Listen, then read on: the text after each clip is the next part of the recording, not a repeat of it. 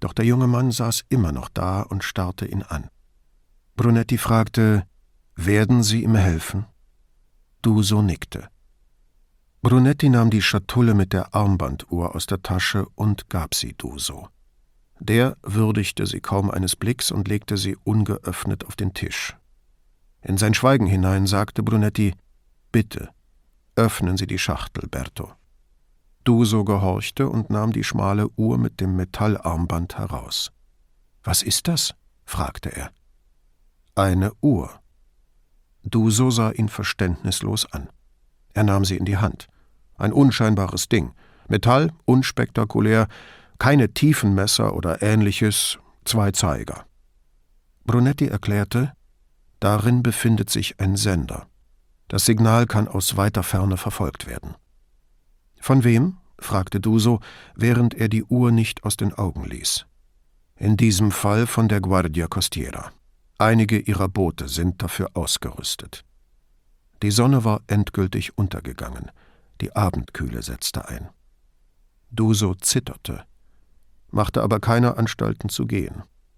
Was soll ich tun? Die Frage konnte ebenso Neugier wie Zustimmung ausdrücken. Geben Sie die Uhr Marcello, antwortete Brunetti und fügte lächelnd hinzu, sagen Sie ihm, die hier ist wasserdicht. Duso überlegte lange. Und dann? Nichts. Wenn er sie trägt, kann das Boot geortet werden. Duso rutschte unbehaglich hin und her, als spüre er den Temperatursturz erst jetzt. Wenn ich sie ihm gebe, wird er sie tragen. Das war keine Wichtigtuerei, sondern eine schlichte Feststellung. Er schlang die Arme um die Brust. Mir wird es zu kalt, sagte er. Gehen wir. Er legte die Uhr in die Schatulle zurück und steckte sie in seine Jackentasche. Nachdem der Kellner die Rechnung gebracht hatte, schob Duso einen Schein unter seine Tasse, erhob sich und eilte in Richtung der Kalle davon, wo er wohnte. Brunetti holte ihn ein und hielt neben ihm Schritt. An der Stelle angelangt, wo Duso beim letzten Mal abgebogen war, blieb Brunetti stehen. Duso drehte sich zu Brunetti um. Seine Miene hatte sich verhärtet. Er schien in den wenigen Minuten gealtert zu sein.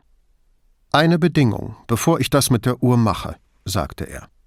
Die wäre? fragte Brunetti argwöhnisch, und da Duso zögerte, setzte er nach Was wollen Sie? Wenn Sie ihn stellen, will ich dabei sein. Das kann ich nicht garantieren, sagte Brunetti wahrheitsgemäß. Duso griff in die Tasche und zog die Schatulle heraus. Dann nehmen Sie das wieder zurück, sagte er. Brunetti hatte unwillkürlich die Hände hinter dem Rücken verschwinden lassen. Das kann ich nicht. Dann mache ich nicht mit. Brunetti erstarrte innerlich. Er konnte in dieser Sache nichts entscheiden. Sagen Sie es denen, drängte Duso. Er ließ keinen Zweifel daran, dass es ihm ernst war. Brunetti trat ein Stück beiseite und wählte Alaimos Nummer. Der Capitano meldete sich beim zweiten Klingeln. Was gibt es? Er sagt, er macht das nur, wenn er uns bei der Aktion begleiten darf. Brunetti hatte tatsächlich uns gesagt. Und erst da ging ihm auf, wie sehr er die Sache zu seiner eigenen gemacht hatte.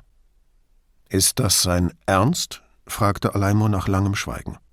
Absolut. Wieder brauchte Alaimo eine Weile für seine Antwort. Dann sagen Sie ja. In Ordnung. Brunetti legte auf und steckte das Handy ein. Er ging die zwei Schritte zu dem zitternden jungen Mann zurück. Er ist einverstanden. Gut, sagte Duso und steckte die Uhr wieder ein. Plötzlich entspannten sich seine Züge, und er sah wieder aus wie vorhin am Tisch. Er reichte Brunetti die Hand. Ich danke Ihnen, Kommissario, sagte Duso, nun wieder mit vollendeter Höflichkeit. Er wandte sich zum Gehen, stoppte aber, bevor Brunetti ihn rufen konnte, kam zurück und fragte Was habe ich zu tun? Brunetti wählte seine Worte mit Bedacht. Bringen Sie Marcello dazu, Ihnen Bescheid zu geben, wenn er das nächste Mal mit seinem Onkel rausfährt. Duso setzte zu einer Antwort an, aber Brunetti hob die Hand. Er muss Ihnen mitteilen, wann Sie nachts losfahren. Und geben Sie ihm die Uhr. Nur so kann man Borgatos Boot verfolgen, ohne sich ihm zu nähern. Duso rieb sich mit beiden Händen das Gesicht, als versuche er einen bösen Traum zu vertreiben. Wir chatten ständig, von morgens bis abends, sagte er. Er wird mich so oder so benachrichtigen, wann es losgeht. Er nickte zuversichtlich. Er wird es mir sagen. Ruhig fuhr Brunetti fort. Haben Sie meine Nummer gespeichert, als ich Sie neulich anrief? Duso nickte. Dann fragte er, Sie versprechen mir, dass ich mitkommen kann? und legte Brunetti eine Hand auf den Arm. Ja, sagte Brunetti. Schwören Sie? Bei allem, was mir heilig ist, erklärte Brunetti, und es war sein Ernst. Brunetti kam vollkommen durchgefroren zu Hause an, aber auch in der Wohnung war es kalt. Der Vermieter war erst ab nächster Woche verpflichtet, die Heizung im Haus anzustellen und hielt sich daran. Missmutig stand Brunetti unter der Dusche, die er, seit seine Kinder ihn mit ihrem Umweltbewusstsein angesteckt hatten, auch nicht mehr so lange genießen konnte, wie er wollte. Höchstens noch, dachte er schlecht gelaunt, einen Herzschlag lang, korrigierte das dann aber zu fünf Minuten. In ein Badetuch gewickelt, hinterließ er auf dem Weg ins Schlafzimmer eine feuchte Fußspur. Er zog eine braune Wollhose an und holte das beige Kaschmirhemd hervor. Ein Weihnachtsgeschenk von Paula, das ihm immer zu elegant vorgekommen war und daher seit Frühlingsbeginn fast ein Jahr lang ungetragen, allein und verlassen, ganz hinten im Schrank gelegen hatte. Noch erhitzt von der Dusche streifte er ein weißes T-Shirt über, dann das Strickhemd. Der Kaschmir streichelte erst seine Hände, dann seine Arme, als er in die Ärmel fuhr, die Knöpfe schlüpften fast von selbst in die Knopflöcher. Die oberen beiden ließ er offen, schlang sich einen gemusterten Seidenschal um den Hals und steckte die Enden in den Kragen. Er betrachtete sich im Spiegel und sagte im reinsten Veneziano lächelnd zu sich selbst Son figo, son beo, son fotomodeo. Er mochte zu alt sein, um sich mit Recht Figo zu nennen, auch über Beo ließ sich streiten, und natürlich würde er es niemals zum Fotomodell bringen. Aber gut sah er aus. Und er wusste es. In der Wohnung war es vollkommen still, was aber nicht unbedingt bedeutete, dass Paula nicht da war, besonders wenn sie sich in ihre Lektüre vertieft hatte. Brunetti pflegte zu sagen, sie würde beim Lesen nicht einmal mitbekommen, wenn Attila durchs Haus stürmte. Erst kürzlich hatte sie dies mit der Bemerkung gekontert, das käme ganz auf das Buch an. Ihre Tür stand offen, also ging er hinein und fand sie mit Henry James auf dem Sofa. Sie blickte lächelnd auf. Was für ein schönes Strickhemd, sagte sie. Das hat mir meine Frau geschenkt. Ach ja? In der Tat. Guter Geschmack, würde ich sagen. Besonders wenn es um Männer geht, erwiderte er. Lass mich mir was zu trinken holen. Ich möchte mit dir reden. Er war schon auf dem Weg in die Küche, als sie ihm nachrief Bring zwei Gläser mit. Brunetti brauchte lange, Paula alles zu erzählen. Von Marcello Vio, seinem Onkel, den zwei Amerikanerinnen im Boot, lange zu schildern, wie die Frauen im Meer ertränkt worden waren, und wie Duso nur zögernd eingewilligt hatte, der Polizei zu helfen. Dreimal stand er zwischendurch auf. Einmal, um sich einen wärmeren Pullover überzuziehen, zweimal, um mehr Licht im Zimmer anzumachen. Als er ans Ende kam, hatten sie den Wein kaum angerührt, und Paula war sichtlich erschüttert von dem, was sie gehört hatte. Wie hältst du das nur aus, Guido? fragte sie traurig alle Tage mitzubekommen, was Menschen einander antun. Wie soll ich denn sonst meine Brötchen verdienen? fragte er, bevor ihm aufging, auf was für dünnes Eis sie bei diesem Thema geraten könnten. Wäre er arbeitslos, würde seine Frau für die Familie sorgen. Oder? Unvorstellbar, die Eltern seiner Frau müssten einspringen. Er wusste selbst, das waren kindische Gedanken, aber wie sagte doch gleich ein Freund seines Vaters, er habe nur einen Kopf, also habe er auch nur eine Sicht der Dinge. Ich kann ja nichts anderes, versuchte er das Gespräch von ökonomischen Realitäten wegzuführen. Jura? Fragte sie, obwohl sie die Antwort mit Sicherheit schon ahnte. Ich müsste die Prüfungen noch einmal ablegen. Und das wäre ein Albtraum. Auf einmal nachdenklich geworden, murmelte er Ja, was könnte ich anderes tun? Sie lächelte. Konvertieren und anglikanischer Priester werden. Er quittierte das mit einem Schnauben, worauf sie sagte Die Menschen vertrauen dir, Guido. Sie zählen auf dich. Er schüttelte den Kopf und wehrte den Gedanken mit den Händen ab. Dann was? fragte sie. Ich würde gern auf dem Land leben und ein Feld bestellen, war die beste und wahrhaftigste Antwort, die ihm einfiel. Paula, seit Jahrzehnten mit ihm verheiratet, Paula, die ihn so gut kannte wie sonst niemand, sah ihn völlig perplex an und wusste, wie kaum je in ihrer Ehe, nichts zu erwidern. Die Dinge zogen sich hin. Lucy Watson lag immer noch im Ospedale dell'Angelo, ihr Zustand unverändert.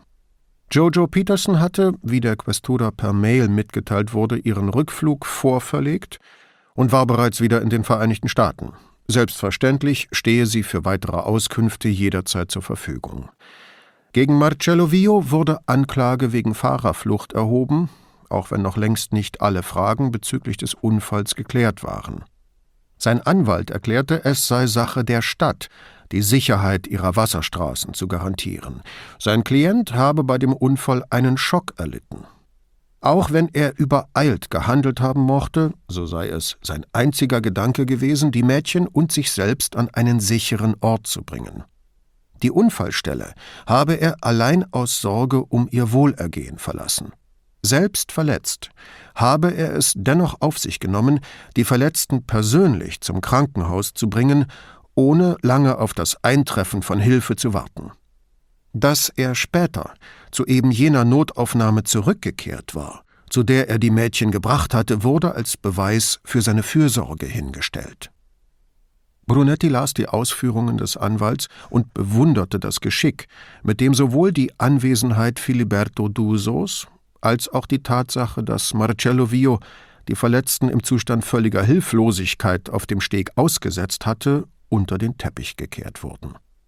Auch unterschlug das Schriftstück, dass Vio nicht aus eigenen Stücken die Notaufnahme aufgesucht hatte, sondern von der Questura dorthin gebracht worden war. Brunetti faszinierte, wie der Anwalt mit der Wahrheit Katz und Maus spielte bis er auf der letzten Seite den Namen des wendigsten aller Winkeladvokaten entdeckte. Ihm entwich ein Lachen, wie wenn der ehemalige Exxon-Boss in den Vorstand des WWF berufen worden wäre. Marcello Vio war weiß Gott in guten Händen, wenn Manlio de Persio ihn vertrat. Der Mann war mit allen Wassern gewaschen.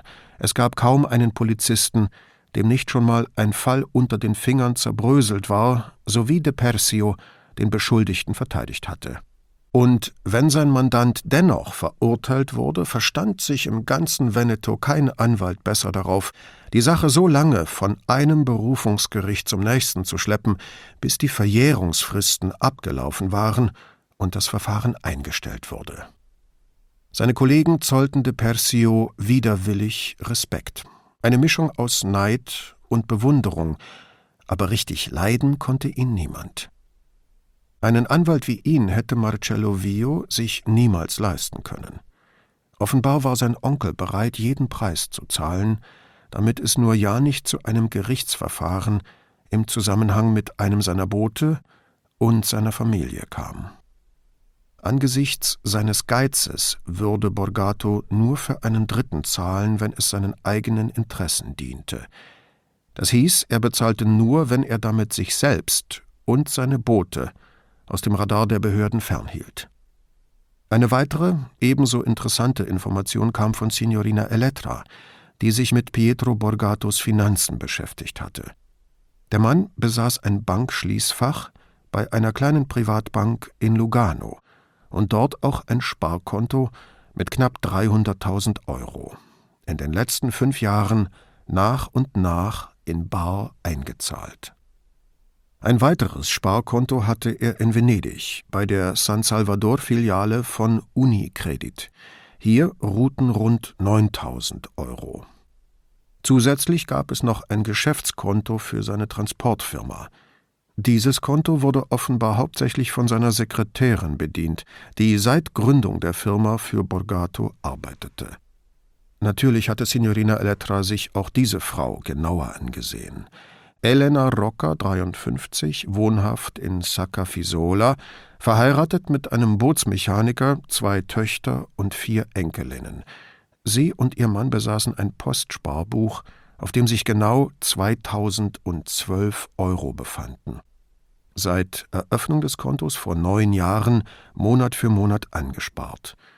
Signorina Elettra schrieb, ihres Wissens sei dies Signora Roccas gesamtes Vermögen, abgesehen von der Wohnung, in der sie und ihr Mann seit 26 Jahren lebten.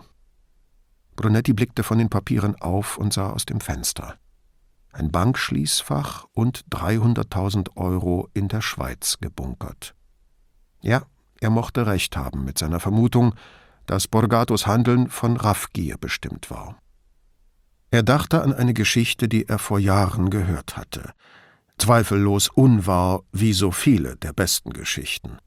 Da ging es um einen sagenhaften amerikanischen Millionär aus einer Epoche, in der eine Million Dollar noch ein gewaltiges Vermögen war. Dieser Mann wurde einmal gefragt, ob er wisse, was genug bedeute. Nach längerem Nachdenken soll er geantwortet haben Natürlich weiß ich das. Es bedeutet noch ein wenig mehr. Da er nichts mehr zu lesen hatte, studierte Brunetti die Aussicht vor seinem Fenster. Wolken und ein kleiner Streif blauer Himmel. Die Tage vergingen, und Brunetti machte seine Arbeit. Immer gefasst auf einen Anruf von Duso. Einmal rief er Alaimo an und fragte, ob seine Leute die Gegend um Cortelazzo nach einem möglichen Landeplatz ausgekundschaftet hätten. Der Capitano antwortete, seine Leute seien dabei, sich mit dem Gelände zu beiden Seiten des Piave vertraut zu machen, und betonte, dass sie unauffällig vorgingen und keinerlei Spuren hinterließen. Im Übrigen blieb Brunetti viel Zeit, Papierkram zu erledigen. Er las die Rapporte seiner Untergebenen, bat den einen oder anderen zu sich, ließ sich nähere Auskünfte zu Dingen geben, die sie in ihren offiziellen Berichten vielleicht nicht zu erwähnen gewagt hatten, und teilte ihnen verschiedene Aufgaben zu. Die einzige größere Neuigkeit kam von Lucy Watsons, Arzt, der Brunetti aus dem Ospedale dell'Angelo anrief und mitteilte, die junge Frau habe das Bewusstsein wiedererlangt. Brunetti hörte ihm die Freude an, mit der er erzählte, sie sei am späten Vormittag aufgewacht und habe als erstes ihren Vater neben sich am Bett erblickt, der gerade mit seinem Handy beschäftigt war. Was machst du hier, Daddy? habe sie gefragt. Der Arzt erklärte, sie erkenne ihren Vater und könne normal sprechen, aber ihre Erinnerung reiche nur bis zum Beginn der Bootsfahrt mit den Italienern zurück, die sie an jenem Samstagabend kennengelernt hatte. Sie verstehe nicht, warum sie im Krankenhaus liege und was ihre Verletzungen und die Anwesenheit ihres Vaters zu bedeuten hätten. Auf Brunettis Nachfrage erläuterte der Arzt, es sei möglich, aber nicht sicher, dass Lucys Erinnerung an die Ereignisse zurückkehren würde. Seine Kollegen von der Neurologie seien zuversichtlich, dass sie keine dauerhaften Schäden davongetragen habe. Brunetti fiel ein Stein vom Herzen. Hoffnung bestand also nicht nur für die junge Frau und ihren Vater, sondern auch für Vio, auf dessen Gewissen nun weniger lastete. Erleichtert widmete er sich wieder dem täglichen Einerlei und wartete auf Nachricht von Duso. Er und Paula waren bei Freunden zum Essen, als sein Telefonino klingelte. Mit einer Hast, die unhöflich erscheinen mochte, kramte Brunetti das Handy aus der Tasche, erkannte Dusos Namen auf dem Display, bat um Verzeihung und eilte aus dem Wohnzimmer. Sie? fragte er so ruhig er nur konnte. Eben hat mich Marcello angerufen, begann Duso. Brunetti sah auf die Uhr, kurz nach elf. Pietro hat angerufen, er habe Arbeit für ihn. Sonst noch etwas? Nein, nur das. Marcello ist schon auf dem Weg zum Bootshaus. Brunetti hatte mit Alaimo vorab besprochen, wie sie vorgehen würden, sowie Dusos Anruf käme. Gehen Sie zur Riva vor Ihrer Kalle, sagte er. In wenigen Minuten wird ein Boot der Capitaneria Sie dort abholen und zum Piazzale Roma bringen. Duso brummte zustimmend. Ziehen Sie sich warm an, sagte Brunetti und legte auf. Dann rief er Alaimo an. Duso hat sich gemeldet. Sagen Sie Ihrem Mann, er soll ihn abholen. Er wartet in seiner Kalle. Ich bin nicht zu Hause. Sie treffen mich in zehn Minuten an der Haltestelle Santo Spirito an. Alles andere hatten sie bereits besprochen. Als nächstes kontaktierte er Grifoni. Während er und Alaimo das Boot nahmen, würde sie mit Duso und Niedo fahren, die an der Aktion beteiligt war, weil es um ein internationales Verbrechen ging.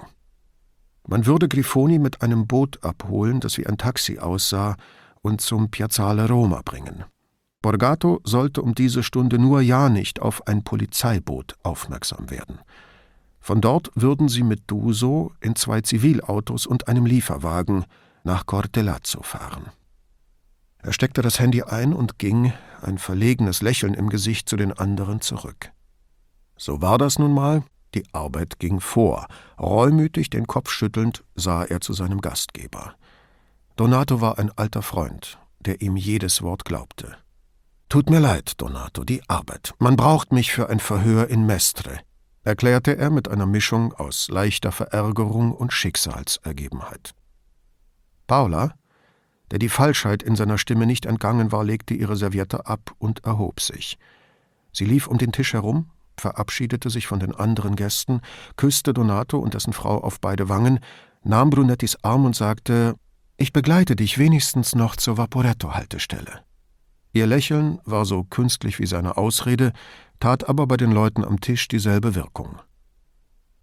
Vor dem Haus zeigte Brunetti zur Anlegestelle. Dort werde ich abgeholt. Und dann nehmt ihr diese Leute fest? Hoffentlich. Sie fröstelte in der Abendluft.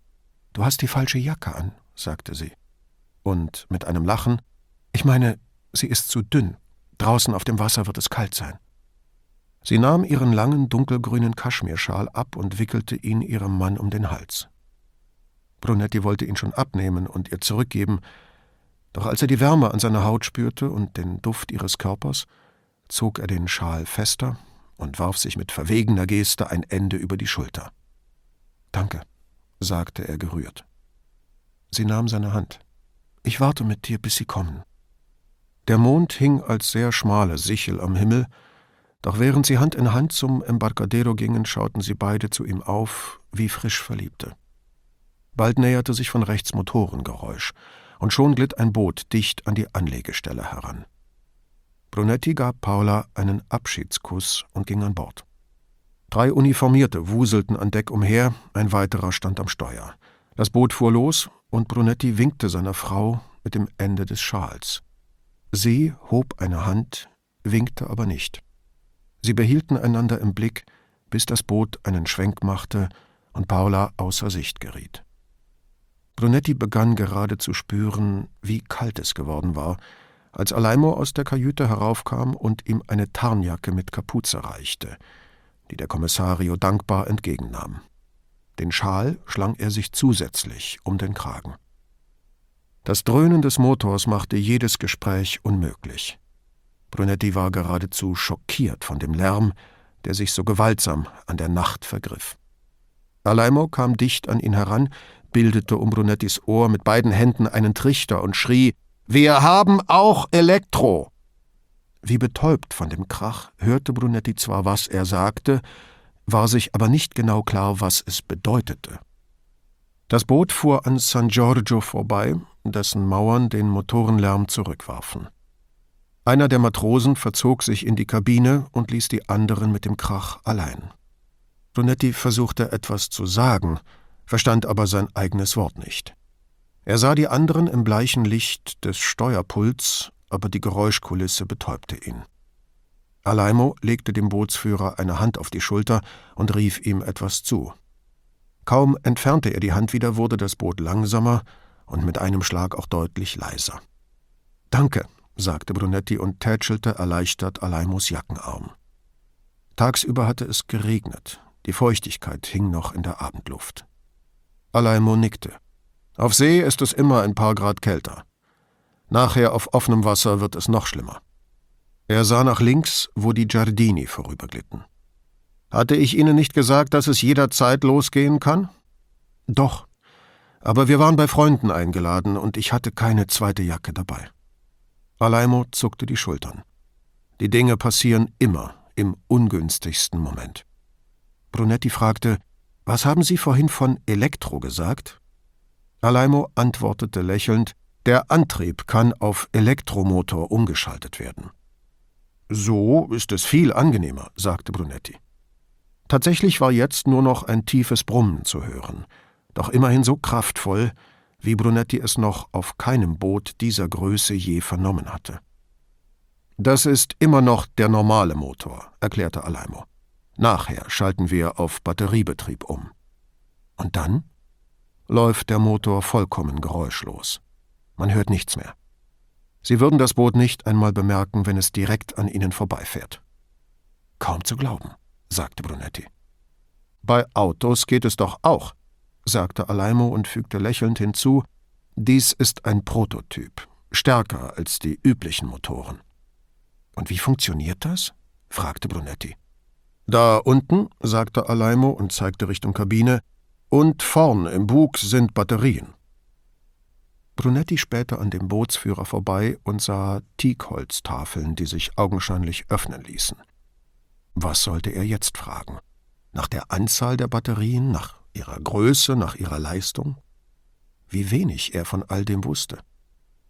Schließlich meinte er, wie schnell kann es fahren? Alaimo wandte sich an den Bootsführer. Was würdest du sagen, Krämer? Weiter nach vorn blickend antwortete der junge Mann, ich habe schon mal 55 Knoten geschafft, Capitano. Und wenn ich nicht dabei wäre und ein Freund dir diese Frage stellen würde, was würdest du antworten? Der junge Matrose senkte grinsend den Kopf, sah wieder nach vorn und sagte Nun, Signore, wenn Sie wirklich nicht dabei wären, würde ich sagen 60. Aber wirklich nur, wenn ich allein auf dem Boot wäre. Jetzt musste auch Alaimo grinsen. Das ist schneller als Borgatos Boote, sagte er. Kann er auch auf Elektroantrieb umschalten? Aber sicher. Zwei seiner Boote haben das, aber er hat nicht so viele Batterien an Bord. Bevor Brunetti nachfragen konnte, erklärte Alaimo, Vergessen Sie nicht, er braucht Platz für seine Ladung. Woher wissen Sie das alles? fragte Brunetti. Alaimo wandte sich ab und schien plötzlich großes Interesse an der Anzeige auf dem Steuerpult zu haben. Ah, dachte Brunetti, typischer Fall von Quellenschutz. Er kam dem entgegen und fragte, wie lange noch? Was meinst du, Krämer? fragte der Capitano. Der Bootsführer beugte sich über einen Bildschirm mit einem hellen Kreis, um dessen Mittelpunkt sich ein Lichtbalken drehte. Brunetti fühlte sich an U-Boot-Filme erinnert. Auch hier blinkte jedes Mal an derselben Stelle ein Pünktchen auf, wenn der Lichtbalken darüber glitt. Das ist er, sagte der Bootsführer und zeigte darauf. Anderthalb Stunden, Signore. Es sei denn, er gibt richtig Gas. Dann könnte er es in gut einer Stunde schaffen. Alaimo dankte ihm, zog fröstelnd die Schultern hoch und sagte: Gehen wir in die Kabine. Wir haben noch Zeit. In der Kabine war es deutlich weniger kühl als oben an Deck. Zwei Matrosen hatten sich nach hinten verzogen und waren von der Wärme in ihren Ecken eingeschlafen. Der dritte, der sich schon länger dort aufhielt, trug immer noch seine Ohrstöpsel und nickte nur kurz, als Alaimo und Brunetti eintraten, dann vertiefte er sich sofort wieder in sein iPhone. Die beiden Männer nahmen einander gegenüber auf den Polsterbänken Platz und besprachen sich, weit vorgebeugt beim Geräusch des Motors, das hier unten etwas lauter war. Alaimo erklärte, von den vielen Schiffen, die in der Adria Richtung Norden fuhren, seien nur zwei am Abend langsamer geworden und lägen jetzt 40 Kilometer nordöstlich von Venedig vor Anker. Bei rechtzeitiger Abfahrt könnten sie am späten Vormittag Triest erreichen und Ladung löschen und neue aufnehmen. Das eine sei ein Öltanker unter britischer Flagge, das andere ein Frachtschiff unter maltesischer Flagge. Wenn Vio seinem Freund erzählt hat, er fährt heute Nacht raus, kann er nur zu einem dieser beiden wollen, sagte Alaimo. Und was machen wir? fragte Brunetti. Wir haben die Verbindung zu dem Sender an Vios Handgelenk fest auf dem Schirm und können weit im Hintergrund bleiben, bis sie die Fracht von dem großen Schiff geholt haben. Sollten wir von dessen Radar erfasst werden, wird man uns für Fischer halten. Drei Fischerboote sind uns bereits begegnet. Das habe ich gar nicht mitbekommen, meinte Brunetti verblüfft. Weil Ihnen die Erfahrung fehlt, bemerkte Alaimo trocken. Brunetti nahm das hin und fragte, was machen wir, wenn er sich dem Schiff nähert? Wir bleiben, wo wir sind und verhalten uns wie Fischer. Eine Zeit lang an Ort und Stelle bleiben, dann ein Stück weiterfahren. Es klopfte an die Kabinentür. Alaimo bedeutete Brunetti zu warten und stieg an Deck. Nach einer Weile wollte Brunetti ihm nach, machte aber kehrt und setzte sich wieder. Als er zum zweiten Mal aufstand, blickte der Matrose von seinem Handy auf, schüttelte den Kopf und winkte ihn auf seinen Platz zurück. Brunetti gehorchte. Zehn Minuten vergingen und noch einmal zehn, dann erstarb das Motorengeräusch. In der Stille hörte Brunetti jemanden die Treppe hinunterkommen und stand auf. Alaimo kam herein. Es ist das Schiff unter maltesischer Flagge, sagte er. Borgatos Boot ist dort vor einer Viertelstunde längsseits gegangen. Jetzt fährt es nach Westen Richtung Küste. Er nahm sein Handy und tippte eine ziemlich lange Nachricht ein. Als er fertig war, erklärte er, ich habe das Team nach Cortelazzo entsandt. Das ist die günstigste Stelle, Fracht abzuladen. Brunetti entging nicht, dass er es vermied, die Fracht beim Namen zu nennen. Sind Sie sicher? fragte er. Alaimo lachte. Was ist daran so komisch? fragte Brunetti. Und ob, sagte Alaimo grinsend. Voriges Wochenende habe ich mit einem Kollegen, unseren Söhnen und vier ihrer Freunde, alle in Pfadfinderuniform, einen Ausflug zur Piave-Mündung gemacht. Wir sind ein Stück weit den Fluss hinaufgefahren, haben an verschiedenen Stellen angehalten und den Jungen die Gezeiten und die Unterschiede zwischen Salzwasser- und Süßwasserfischen erklärt. Alaimo bemerkte Brunettis skeptischen Blick und erklärte, wie sonst hätte ich mir die möglichen Landeplätze ansehen können, ohne Aufmerksamkeit zu erregen. Er zuckte verlegen lächelnd die Schultern. Nur für den Fall, dass Borgato dort Freunde hat, die ihm erzählen könnten, jemand habe an diesem Flussabschnitt herumgeschnüffelt. Und wie war's? Kalt. Aber die Kinder fanden es toll und liegen mir seither ständig in den Ohren, wann wir das noch einmal machen. Kinder, sagte Brunetti mit jener Mischung aus Tadel und Bewunderung, die Eltern manchmal an den Tag legen. Alaimos Handy vibrierte.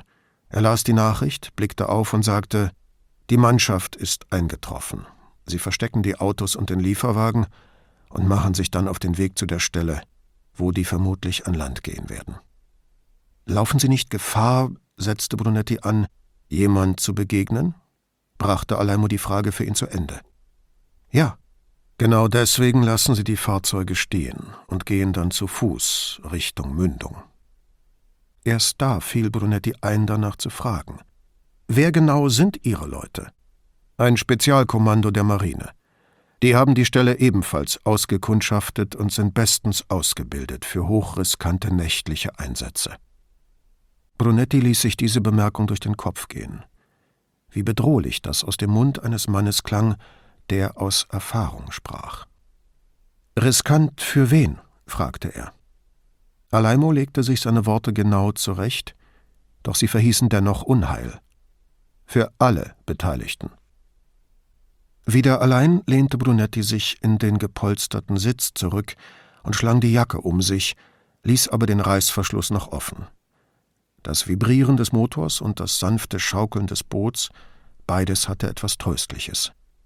Seine Gedanken kehrten zu dem abrupt beendeten Dinner zurück und zu der Frau, die er an der Anlegestelle hatte stehen lassen.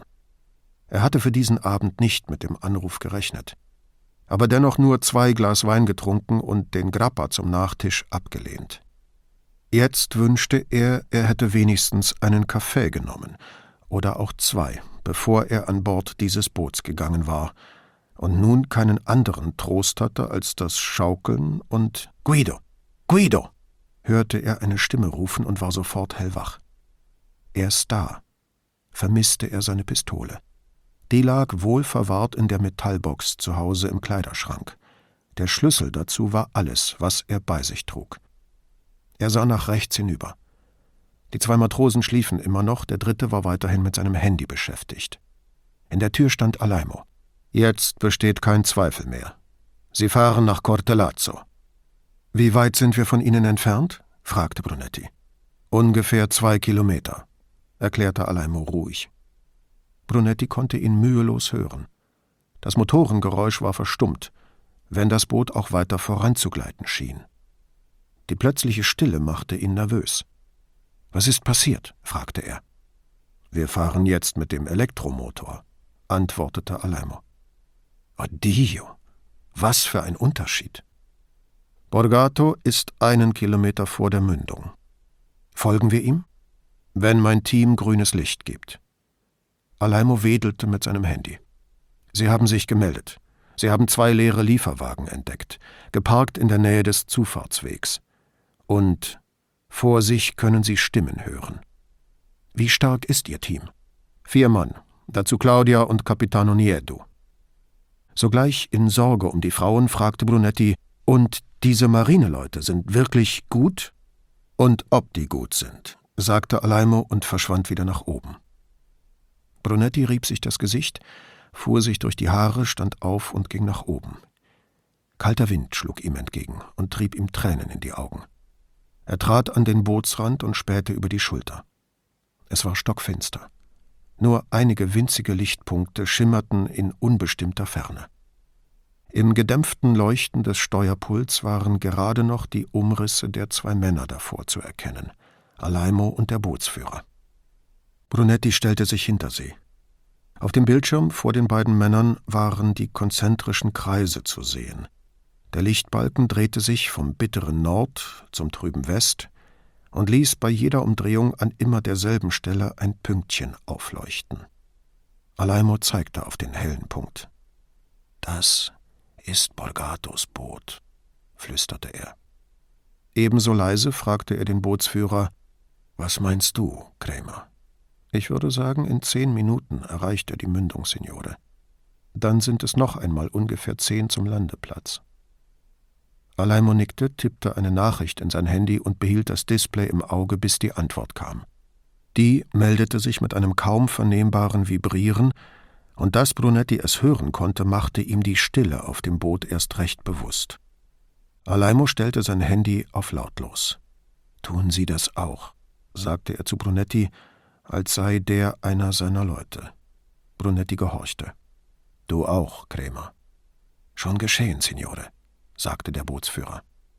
Wir wollen uns schließlich nicht von eintreffenden Nachrichten verraten lassen, sagte Alaimo. Er steckte das Handy ein und fragte den Bootsführer Denkst du, du kannst ihnen folgen? Ja, wenn sie an der Stelle abladen, die sie mir auf der Karte gezeigt haben, Signore. Wenn er weiter flussaufwärts fährt, muss einer von uns sich in den Bug legen und mit einem Ruder die Wassertiefe messen. Das kam in irgendeinem Film vor, dachte Brunetti behielt es aber für sich.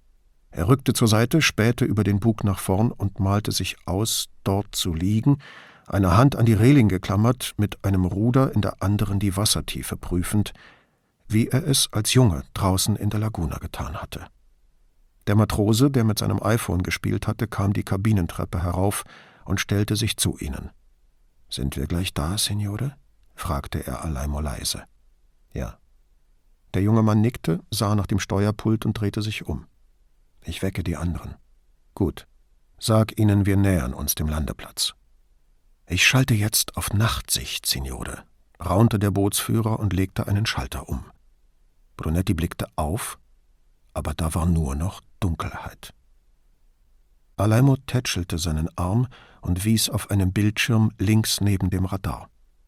Der zeigte die nahe Küste, jedoch nur in verschieden stark leuchtendem Grün auf schwarzem Hintergrund. Brunetti erkannte Bäume zu beiden Seiten, sogar dünne Ranken, die daran hingen. In der Mitte eine dunkle Spur, die in noch tiefere Dunkelheit führte. Ist das der Fluss? fragte Brunetti. Ja, flüsterte Alaimo. Soll ich Ihnen folgen, Signore? Fragte der Bootsführer. Warte, antwortete Alaimo. Das Boot hielt an. Er tippte eine Nachricht in sein Handy und schickte sie ab. Keine Minute später kam die Antwort.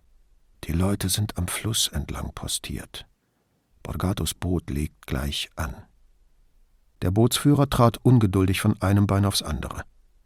Los geht's, Krämer, sagte Alaimo, und sogleich setzte sich das Boot wieder in Bewegung. Von pechschwarzer Nacht umgeben, konzentrierte Brunetti sich auf den Bildschirm, voller Bewunderung, wie akkurat ihr Boot sich in der Flussmitte hielt. Das Wasser war glatt wie ein Spiegel. Jede Welle, die das andere Boot hinterlassen haben mochte, hatte sich schon wieder gelegt. Alaimo verschickte die nächste Nachricht auf seinem Handy und flüsterte dann Brunetti zu: Meine Leute sind zwischen den Bäumen hinter der Mole. Drei Männer sind auf dem Steg. Nach kurzer Pause fügte er hinzu: Zwei mit Gewehren. Brunetti nickte. Das Boot glitt geräuschlos wie eine Schlange durch das schwarze Wasser. Wieder blickte Alaimo auf sein Handy, dann hielt er es Brunetti hin, und der las: Wo seid ihr? Der Capitano nahm das Handy zurück und antwortete. Dann flüsterte er Kremer zu: Mach jetzt Tempo, wenn's geht. Ich möchte sie stellen, solange sie vor Anker liegen. Brunetti spürte, wie das Boot beschleunigte, vernahm aber weiterhin keinen Laut. Da nach vorn nichts zu sehen war, starrte er auf den grünen Bildschirm. Er hatte jedes Gefühl für Entfernungen verloren. Diese grünen Gebilde vor ihnen, wie weit waren sie davon weg? Die unsichtbaren Ufer, wie nah waren sie? Und wie hoch waren in diesem Tidefluss die Böschungen? Wie leicht kämen sie aus dem Wasser, falls sie das Boot schwimmend verlassen mussten? Ganz allmählich begann er die Geräusche der Natur zu hören. Es knisterte in den Bäumen. Vögel gaben laut, andere Tiere raschelten am Boden. Wie geheimnisvoll und beängstigend die Natur sein kann. So uninteressiert an dem, was wir tun und was wir sind. Er und Alaimo hörten die Stimme im selben Augenblick. Männlich, wütend, gebieterisch. Nein, da drüben. Dann ein Psst. Noch einmal. Dann Stille. Von wo kam das? Auf dem Bildschirm war nichts zu sehen. Und dann doch. Erst hielt Brunetti sie für Gespenster, so bleich, so ätherisch erschienen die Gestalten. Einige Figuren waren in eine Art Trauergewänder gehüllt, die bis zum Boden reichten. Andere hatten Arme und Beine. Sie alle ächzten und stöhnten leise, machten unheimliche Geräusche. Alaimo packte den Bootsführer an der Schulter. Sogleich wurde das Boot langsamer und hielt lautlos an. Plötzlich ein dumpfes Platschen und wildes Hin und Her. Etwas Sperriges war ins Wasser gefallen. Die Männerstimme zischte Cazzo! Eine andere Stimme sagte Hol sie raus, verdammt. Wir müssen sie lebendig abliefern. Dort, wo der Steg sein musste, tat sich etwas. Man hörte ein Plumpsen und gedämpftes Rufen. Zwei grüne Schemen lagen auf dem Steg und griffen nach unten. Langsam zogen sie ein um sich schlagendes Wesen mit zwei Köpfen hoch und ließen es achtlos fallen. Das Geschrei hörte auf. Alaimo nahm das Megafon aus der Halterung neben dem Steuerrad und schaltete es ein. Er tippte dem Bootsführer auf die Schulter und sofort tauchten drei Suchscheinwerfer am Bug die Szene in grelles Licht, den Steg und die Leute darauf, das am Steg verteute Boot und das Ufer dahinter. Und in dem Licht erstarrte alles. Die zwei Männer mit Gewehren, der dritte neben etwas kniend, das wie ein Kleiderhaufen aussah, und ein dicht gedrängter Kreis Frauen, die schweigend dastanden wie gelähmt. Runter mit den Waffen! dröhnte Alaimos Stimme. Die zwei Männer dachten offenbar gar nicht daran. Einer richtete sein Gewehr auf die blendenden Scheinwerfer. Aus den Bäumen hinter dem Steg bellte eine Männerstimme Runter mit den Waffen, hat er gesagt. Der zweite, der sich nicht bewegt hatte, bückte sich langsam und legte sein Gewehr vor sich auf den Boden. Jetzt schieb es mit den Füßen weg, befahl die Stimme. Der Mann gehorchte. Arme über den Kopf und auch das befolgte der Mann. Ich warte, sagte die Stimme, und der Erste warf sein Gewehr hin, als habe er es plötzlich satt, es zu halten. Arme hoch! Schrie die Stimme, und die Arme gingen hoch. Alaimo rief auf Englisch Does one of you ladies speak English? Als habe seine Stimme sie aus einem Bann befreit, begannen die Frauen untereinander zu reden und fielen sich in die Arme. Einige schluchzten laut auf. Schließlich sagte eine Frauenstimme Ja, ich, Sir. Alaimo sprach langsam. Sagen Sie Ihren Freundinnen, sie sollen sich von diesen Männern entfernen und ans Ufer gehen. Dieselbe Frauenstimme sagte etwas in einer anderen Sprache, worauf eine Frau in einem langen geblümten Rock mit der an ihr Handgelenk geketteten Leidensgenossin losging, noch eine andere am Arm packte und sie den Steg hinunter ins gelobte Land am Ende des Stegs führte. Die anderen drängten unbeholfen nach, nur fort von diesen Männern. Alaimo sprach mit normaler Stimme in das Megafon Gut so, gehen Sie weiter bis zum Waldrand. Dort warten Leute, die Ihnen helfen werden. Jetzt kam Niedu, begleitet von Grifoni hinter den Bäumen hervor und winkte den Frauen. Laut, schluchzend und offensichtlich noch zu schockiert, um schnell zu reagieren, setzte sich das Trüppchen zögernd in Richtung der beiden Frauen in Bewegung. Garanten ihrer Sicherheit, insbesondere Niedu in Uniform, die mit ihrer Dienstwaffe die beiden Männer auf dem Steg in Schach hielt. Drei bewaffnete Soldaten in Tarnkleidung tauchten zwischen den Bäumen auf. Ein vierter, unbewaffnet, trat hinter die beiden mit erhobenen Armen dastehenden Schlepper, legte ihnen Handschellen an, kassierte ihre Gewehre und führte sie ab. Blieb noch das Boot. Fachmännisch verteut schaukelte es friedlich auf dem Wasser. Es glich einer riesigen Toblerone. Brunetti betrachtete die flach gegeneinander aufgestellten und fest verschraubten Kupferplatten. Wie von Alaimo beschrieben, würden Radarwellen davon nach oben abgelenkt und das Boot blieb unsichtbar. Auch etwaige Passagiere waren nicht zu sehen. Alaimo rief: Noch jemand auf dem Boot? Alle rauskommen! Hände über dem Kopf! Es ist vorbei! Nichts. Zeit verging. Ihr, auf dem Boot! Ergebt euch! Hände über dem Kopf! Es ist vorbei! Alaimo wartete, dann nahm er zum dritten Mal das Megafon. Offenbar besaß er die Geduld, seine Aufforderung so oft zu wiederholen, bis die Männer auf dem Boot genug hatten und mit erhobenen Händen herauskamen. Doch bevor Alaimo zum dritten Versuch ansetzte, drangen Schreie zu ihnen herüber. Zwei laute Männerstimmen, dann Rumpeln und Krachen. Plötzlich knallte etwas gegen eine der Kupferplatten. Sie brach oben los und klappte ins Wasser. Alaimo und Brunetti eilten auf den Steg. Beim Anblick des goldenen Boots musste Brunetti plötzlich an jene Boote denken, die die alten Ägypter an die Wände ihrer Grabkammern gemalt hatten. Wieder schrie jemand, dann erschien Marcello Vio in dem offenen Spalt in der Metallverkleidung. Er war schon mit einem Bein auf dem Steg in Sicherheit. Da ertönte hinter ihm wütendes Gebrüll und eine Hand krallte sich in seine Schulter. Vio befreite sich mit aller Kraft und stieß sie weg. Aus dem Boot drang lautes Krachen.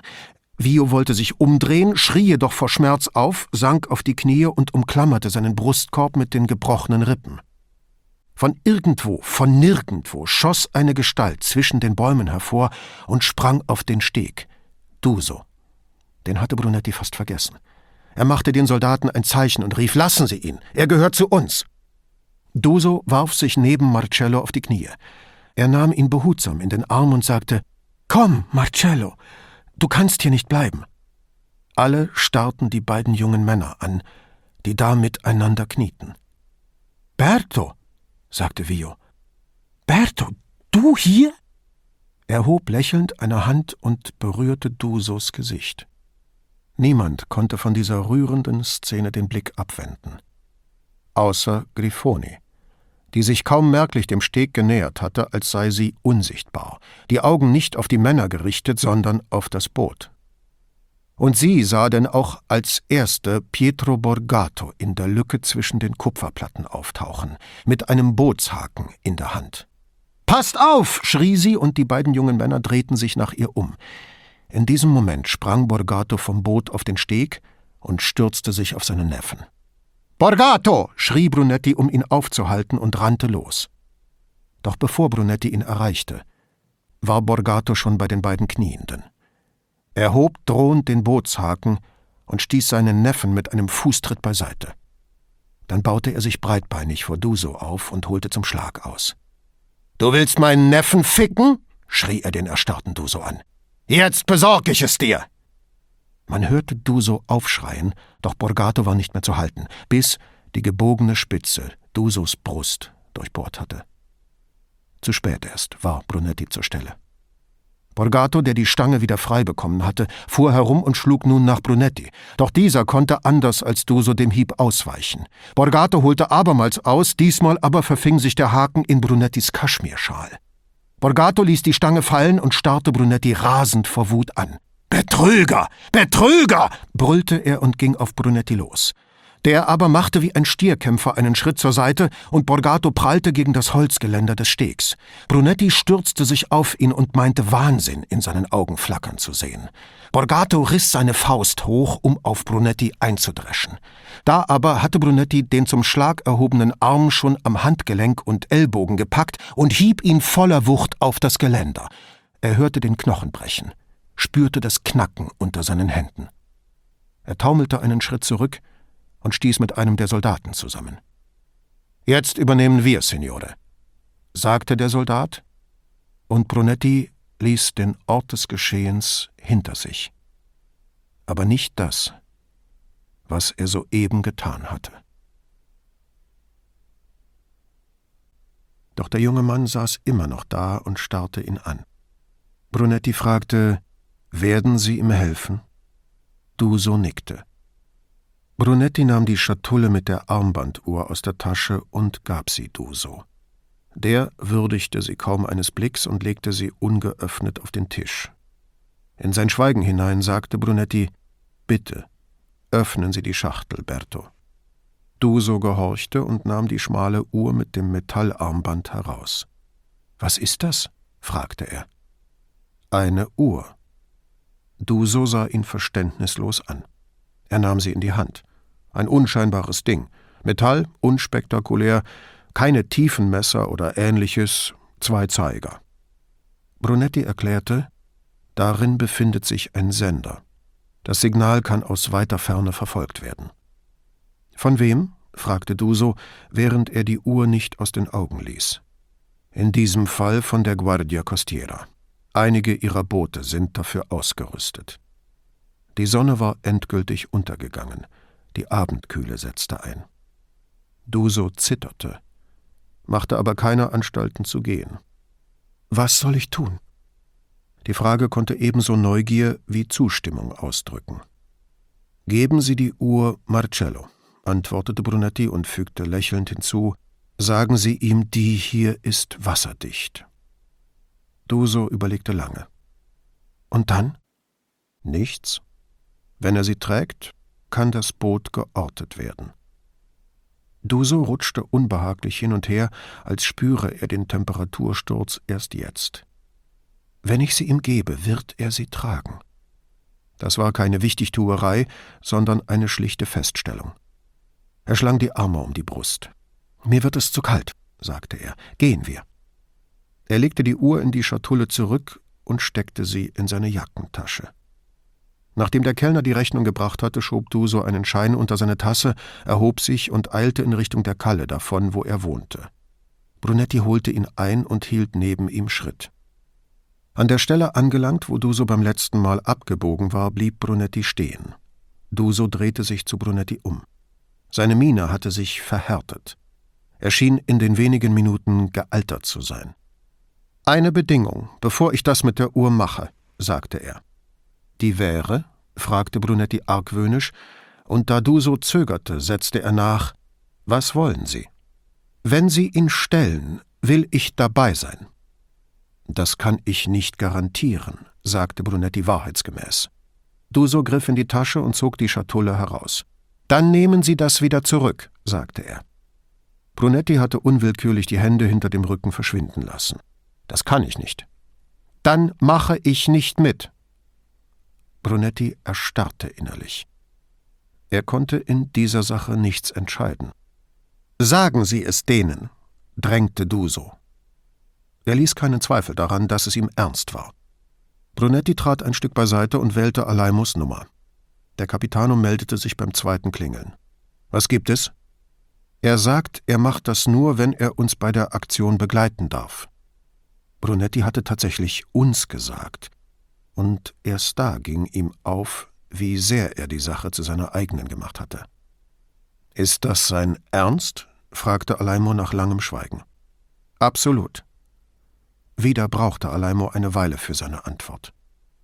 Dann sagen Sie ja. In Ordnung. Brunetti legte auf und steckte das Handy ein. Er ging die zwei Schritte zu dem zitternden jungen Mann zurück. Er ist einverstanden. Gut, sagte Duso und steckte die Uhr wieder ein. Plötzlich entspannten sich seine Züge, und er sah wieder aus wie vorhin am Tisch. Er reichte Brunetti die Hand. Ich danke Ihnen, Kommissario, sagte Duso, nun wieder mit vollendeter Höflichkeit. Er wandte sich zum Gehen, stoppte aber, bevor Brunetti ihn rufen konnte, kam zurück und fragte, was habe ich zu tun? Brunetti wählte seine Worte mit Bedacht. Bringen Sie Marcello dazu, Ihnen Bescheid zu geben, wenn er das nächste Mal mit seinem Onkel rausfährt. Duso setzte zu einer Antwort an, aber Brunetti hob die Hand. Er muss Ihnen mitteilen, wann Sie nachts losfahren. Und geben Sie ihm die Uhr. Nur so kann man Borgatos Boot verfolgen, ohne sich ihm zu nähern. Duso rieb sich mit beiden Händen das Gesicht, als versuche er einen bösen Traum zu vertreiben. Wir chatten ständig, von morgens bis abends, sagte er. Er wird mich so oder so benachrichtigen, wann es losgeht. Er nickte zuversichtlich. Er wird es mir sagen. Ruhig fuhr Brunetti fort. Haben Sie meine Nummer gespeichert, als ich Sie neulich anrief? Duso nickte. Dann fragte er, Sie versprechen mir, dass ich mitkommen kann? und legte Brunetti eine Hand auf den Arm. Ja, sagte Brunetti. Schwören Sie? Bei allem, was mir heilig ist, erklärte Brunetti, und es war sein Ernst. Brunetti kam vollkommen durchgefroren zu Hause an, aber auch in der Wohnung war es kalt. Der Vermieter war erst ab nächster Woche verpflichtet, die Heizung im Haus anzustellen und hielt sich daran. Missmutig stand Brunetti unter der Dusche, die er, seit seine Kinder ihn mit ihrem Umweltbewusstsein angesteckt hatten, auch nicht mehr so lange genießen konnte, wie er wollte. Höchstens noch, dachte er schlecht gelaunt, einen Herzschlag lang, korrigierte das dann aber zu fünf Minuten. In ein Badetuch gewickelt, hinterließ er auf dem Weg ins Schlafzimmer eine feuchte Fußspur. Er zog eine braune Wollhose an und holte das beige Kaschmirhemd hervor. Ein Weihnachtsgeschenk von Paula, das ihm immer zu elegant vorgekommen war und daher seit Frühlingsbeginn fast ein Jahr lang ungetragen, allein und verlassen, ganz hinten im Schrank gelegen hatte. Noch erhitzt von der Dusche streifte er ein weißes T-Shirt über, dann das Strickhemd. Der Kaschmir streichelte erst seine Hände, dann seine Arme, als er in die Ärmel fuhr. Die Knöpfe schlüpften fast von selbst in die Knopflöcher.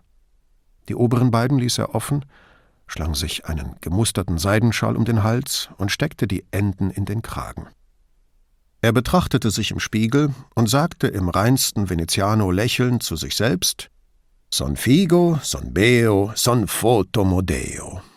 Er mochte zu alt sein, um sich mit Recht Figo zu nennen, auch über Beo ließ sich streiten, und natürlich würde er es niemals zum Fotomodell bringen. Aber gut sah er aus und er wusste es. In der Wohnung war es vollkommen still, was aber nicht unbedingt bedeutete, dass Paula nicht da war, besonders wenn sie sich in ihre Lektüre vertieft hatte. Brunetti pflegte zu sagen, sie würde beim Lesen nicht einmal mitbekommen, wenn Attila durchs Haus stürmte. Erst kürzlich hatte sie dies mit der Bemerkung gekontert, das käme ganz auf das Buch an. Ihre Tür stand offen, also ging er hinein und fand sie mit Henry James auf dem Sofa. Sie blickte lächelnd auf. Was für ein schönes Strickhemd, sagte sie. Das hat mir meine Frau geschenkt.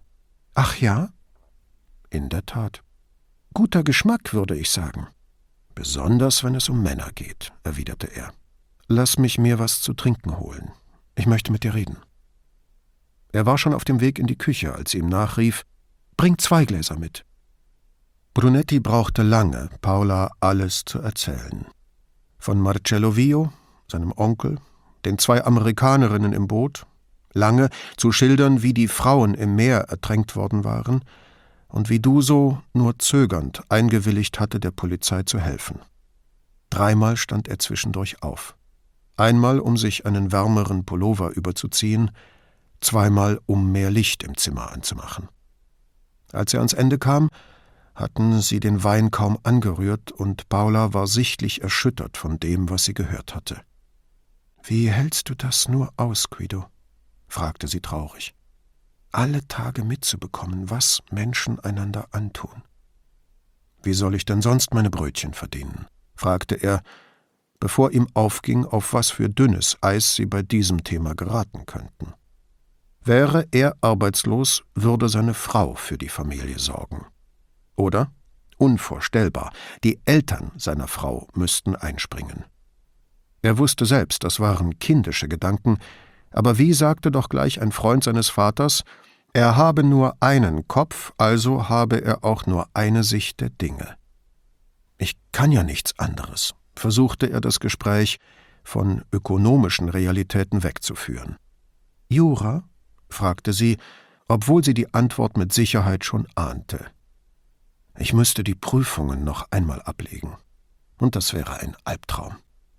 Auf einmal nachdenklich geworden, murmelte er Ja, was könnte ich anderes tun? Sie lächelte. Konvertieren und anglikanischer Priester werden. Er quittierte das mit einem Schnauben, worauf sie sagte Die Menschen vertrauen dir, Guido. Sie zählen auf dich. Er schüttelte den Kopf und wehrte den Gedanken mit den Händen ab. Dann was? fragte sie. Ich würde gern auf dem Land leben und ein Feld bestellen, war die beste und wahrhaftigste Antwort, die ihm einfiel. Paula, seit Jahrzehnten mit ihm verheiratet, Paula, die ihn so gut kannte wie sonst niemand, sah ihn völlig perplex an und wusste, wie kaum je in ihrer Ehe, nichts zu erwidern. Die Dinge zogen sich hin. Lucy Watson lag immer noch im Ospedale dell'Angelo, ihr Zustand unverändert. Jojo Peterson hatte, wie der Questura per Mail mitgeteilt wurde, ihren Rückflug vorverlegt und war bereits wieder in den Vereinigten Staaten. Selbstverständlich stehe sie für weitere Auskünfte jederzeit zur Verfügung. Gegen Marcello Vio wurde Anklage wegen Fahrerflucht erhoben, auch wenn noch längst nicht alle Fragen bezüglich des Unfalls geklärt waren. Sein Anwalt erklärte, es sei Sache der Stadt, die Sicherheit ihrer Wasserstraßen zu garantieren. Sein Klient habe bei dem Unfall einen Schock erlitten. Auch wenn er übereilt gehandelt haben mochte, so sei es sein einziger Gedanke gewesen, die Mädchen und sich selbst an einen sicheren Ort zu bringen. Die Unfallstelle habe er allein aus Sorge um ihr Wohlergehen verlassen. Selbst verletzt, habe er es dennoch auf sich genommen, die Verletzten persönlich zum Krankenhaus zu bringen, ohne lange auf das Eintreffen von Hilfe zu warten. Dass er später zu eben jener Notaufnahme zurückgekehrt war, zu der er die Mädchen gebracht hatte, wurde als Beweis für seine Fürsorge hingestellt. Brunetti las die Ausführungen des Anwalts und bewunderte das Geschick, mit dem sowohl die Anwesenheit Filiberto Dusos als auch die Tatsache, dass Marcello Vio die Verletzten im Zustand völliger Hilflosigkeit auf dem Steg ausgesetzt hatte, unter den Teppich gekehrt wurden. Auch unterschlug das Schriftstück, dass Vio nicht aus eigenen Stücken die Notaufnahme aufgesucht hatte, sondern von der Questura dorthin gebracht worden war. Brunetti faszinierte, wie der Anwalt mit der Wahrheit Katz und Maus spielte bis er auf der letzten Seite den Namen des wendigsten aller Winkeladvokaten entdeckte. Ihm entwich ein Lachen, wie wenn der ehemalige Exxon-Boss in den Vorstand des WWF berufen worden wäre. Marcello Vio war weiß Gott in guten Händen, wenn Manlio de Persio ihn vertrat. Der Mann war mit allen Wassern gewaschen. Es gab kaum einen Polizisten, dem nicht schon mal ein Fall unter den Fingern zerbröselt war, sowie de Persio den Beschuldigten verteidigt hatte. Und wenn sein Mandant dennoch verurteilt wurde, verstand sich im ganzen Veneto kein Anwalt besser darauf, die Sache so lange von einem Berufungsgericht zum nächsten zu schleppen, bis die Verjährungsfristen abgelaufen waren und das Verfahren eingestellt wurde. Seine Kollegen zollten de Persio widerwillig Respekt. Eine Mischung aus Neid und Bewunderung, aber richtig leiden konnte ihn niemand. Einen Anwalt wie ihn hätte Marcello Vio sich niemals leisten können.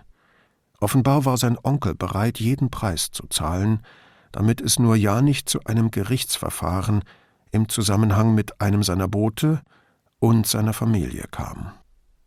Angesichts seines Geizes würde Borgato nur für einen Dritten zahlen, wenn es seinen eigenen Interessen diente. Das hieß, er bezahlte nur, wenn er damit sich selbst und seine Boote aus dem Radar der Behörden fernhielt. Eine weitere, ebenso interessante Information kam von Signorina Elettra, die sich mit Pietro Borgatos Finanzen beschäftigt hatte. Der Mann besaß ein Bankschließfach bei einer kleinen Privatbank in Lugano und dort auch ein Sparkonto mit knapp 300.000 Euro, in den letzten fünf Jahren nach und nach in Bar eingezahlt. Ein weiteres Sparkonto hatte er in Venedig bei der San Salvador-Filiale von Unicredit. Hier ruhten rund 9000 Euro. Zusätzlich gab es noch ein Geschäftskonto für seine Transportfirma. Dieses Konto wurde offenbar hauptsächlich von seiner Sekretärin bedient, die seit Gründung der Firma für Borgato arbeitete.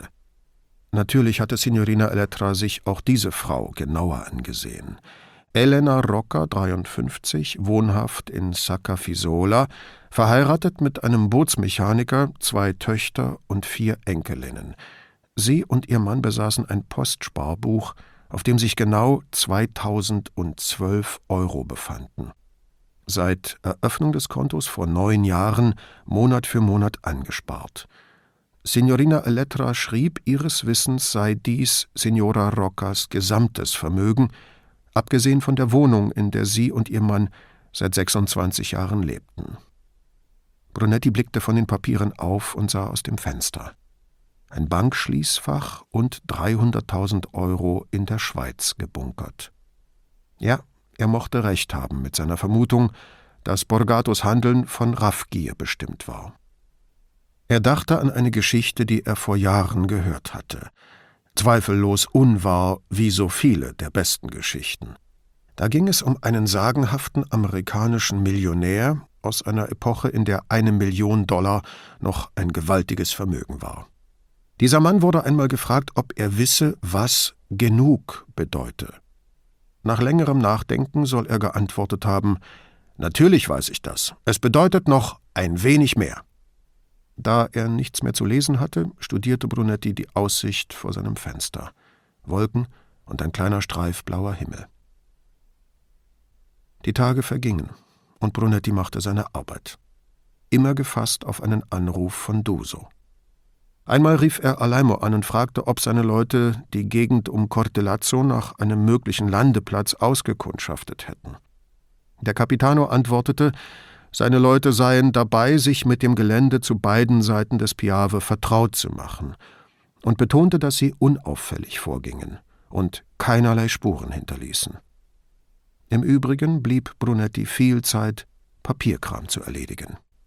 Er las die Rapporte seiner Untergebenen bat den einen oder anderen zu sich, ließ sich nähere Auskünfte zu Dingen geben, die sie in ihren offiziellen Berichten vielleicht nicht zu erwähnen gewagt hatten, und teilte ihnen verschiedene Aufgaben zu. Die einzige größere Neuigkeit kam von Lucy Watsons, Arzt, der Brunetti aus dem Ospedale dell'Angelo anrief und mitteilte, die junge Frau habe das Bewusstsein wiedererlangt. Brunetti hörte ihm die Freude an, mit der er erzählte, sie sei am späten Vormittag aufgewacht und habe als erstes ihren Vater neben sich am Bett erblickt, der gerade mit seinem Handy beschäftigt war. Was machst du hier, Daddy? habe sie gefragt. Der Arzt erklärte, sie erkenne ihren Vater und könne normal sprechen, aber ihre Erinnerung reiche nur bis zum Beginn der Bootsfahrt mit den Italienern zurück, die sie an jenem Samstagabend kennengelernt hatte. Sie verstehe nicht, warum sie im Krankenhaus liege und was ihre Verletzungen und die Anwesenheit ihres Vaters zu bedeuten hätten. Auf Brunettis Nachfrage erläuterte der Arzt, es sei möglich, aber nicht sicher, dass Lucys Erinnerung an die Ereignisse zurückkehren würde. Seine Kollegen von der Neurologie seien zuversichtlich, dass sie keine dauerhaften Schäden davongetragen habe. Brunetti fiel ein Stein vom Herzen. Hoffnung bestand also nicht nur für die junge Frau und ihren Vater, sondern auch für Vio, auf dessen Gewissen nun weniger lastete. Erleichtert widmete er sich wieder dem täglichen Einerlei und wartete auf Nachricht von Duso. Er und Paula waren bei Freunden zum Essen, als sein Telefonino klingelte. Mit einer Hast, die unhöflich erscheinen mochte, kramte Brunetti das Handy aus der Tasche, erkannte Dusos Namen auf dem Display, bat um Verzeihung und eilte aus dem Wohnzimmer. Sie? fragte er so ruhig er nur konnte. Eben hat mich Marcello angerufen, begann Duso. Brunetti sah auf die Uhr, kurz nach elf. Pietro hat angerufen, er habe Arbeit für ihn. Sonst noch etwas? Nein, nur das. Marcello ist schon auf dem Weg zum Bootshaus. Brunetti hatte mit Alaimo vorab besprochen, wie sie vorgehen würden, sowie Dusos Anruf käme. Gehen Sie zur Riva vor Ihrer Kalle, sagte er. In wenigen Minuten wird ein Boot der Capitaneria Sie dort abholen und zum Piazzale Roma bringen. Duso brummte zustimmend. Ziehen Sie sich warm an, sagte Brunetti und legte auf. Dann rief er Alaimo an. Duso hat sich gemeldet. Sagen Sie Ihrem Mann, er soll ihn abholen. Er wartet in seiner Kalle. Ich bin nicht zu Hause. Sie treffen mich in zehn Minuten an der Haltestelle Santo Spirito an. Alles andere hatten sie bereits besprochen. Als nächstes kontaktierte er Grifoni. Während er und Alaimo das Boot nahmen, würde sie mit Duso und Niedu fahren, die an der Aktion beteiligt war, weil es um ein internationales Verbrechen ging. Man würde Grifoni mit einem Boot abholen, das wie ein Taxi aussah, und zum Piazzale Roma bringen. Borgato sollte um diese Stunde nur ja nicht auf ein Polizeiboot aufmerksam werden. Von dort würden sie mit Duso in zwei Zivilautos und einem Lieferwagen nach Cortelazzo fahren. Er steckte das Handy ein und ging, ein verlegenes Lächeln im Gesicht, zu den anderen zurück. So war das nun mal, die Arbeit ging vor. Reumütig den Kopf schüttelnd sah er zu seinem Gastgeber. Donato war ein alter Freund, der ihm jedes Wort glaubte. Tut mir leid, Donato, die Arbeit. Man braucht mich für ein Verhör in Mestre, erklärte er mit einer Mischung aus leichter Verärgerung und Schicksalsergebenheit. Paula, der die Falschheit in seiner Stimme nicht entgangen war, legte ihre Serviette ab und erhob sich. Sie lief um den Tisch herum, verabschiedete sich von den anderen Gästen, küsste Donato und dessen Frau auf beide Wangen, nahm Brunettis Arm und sagte Ich begleite dich wenigstens noch zur Vaporetto-Haltestelle.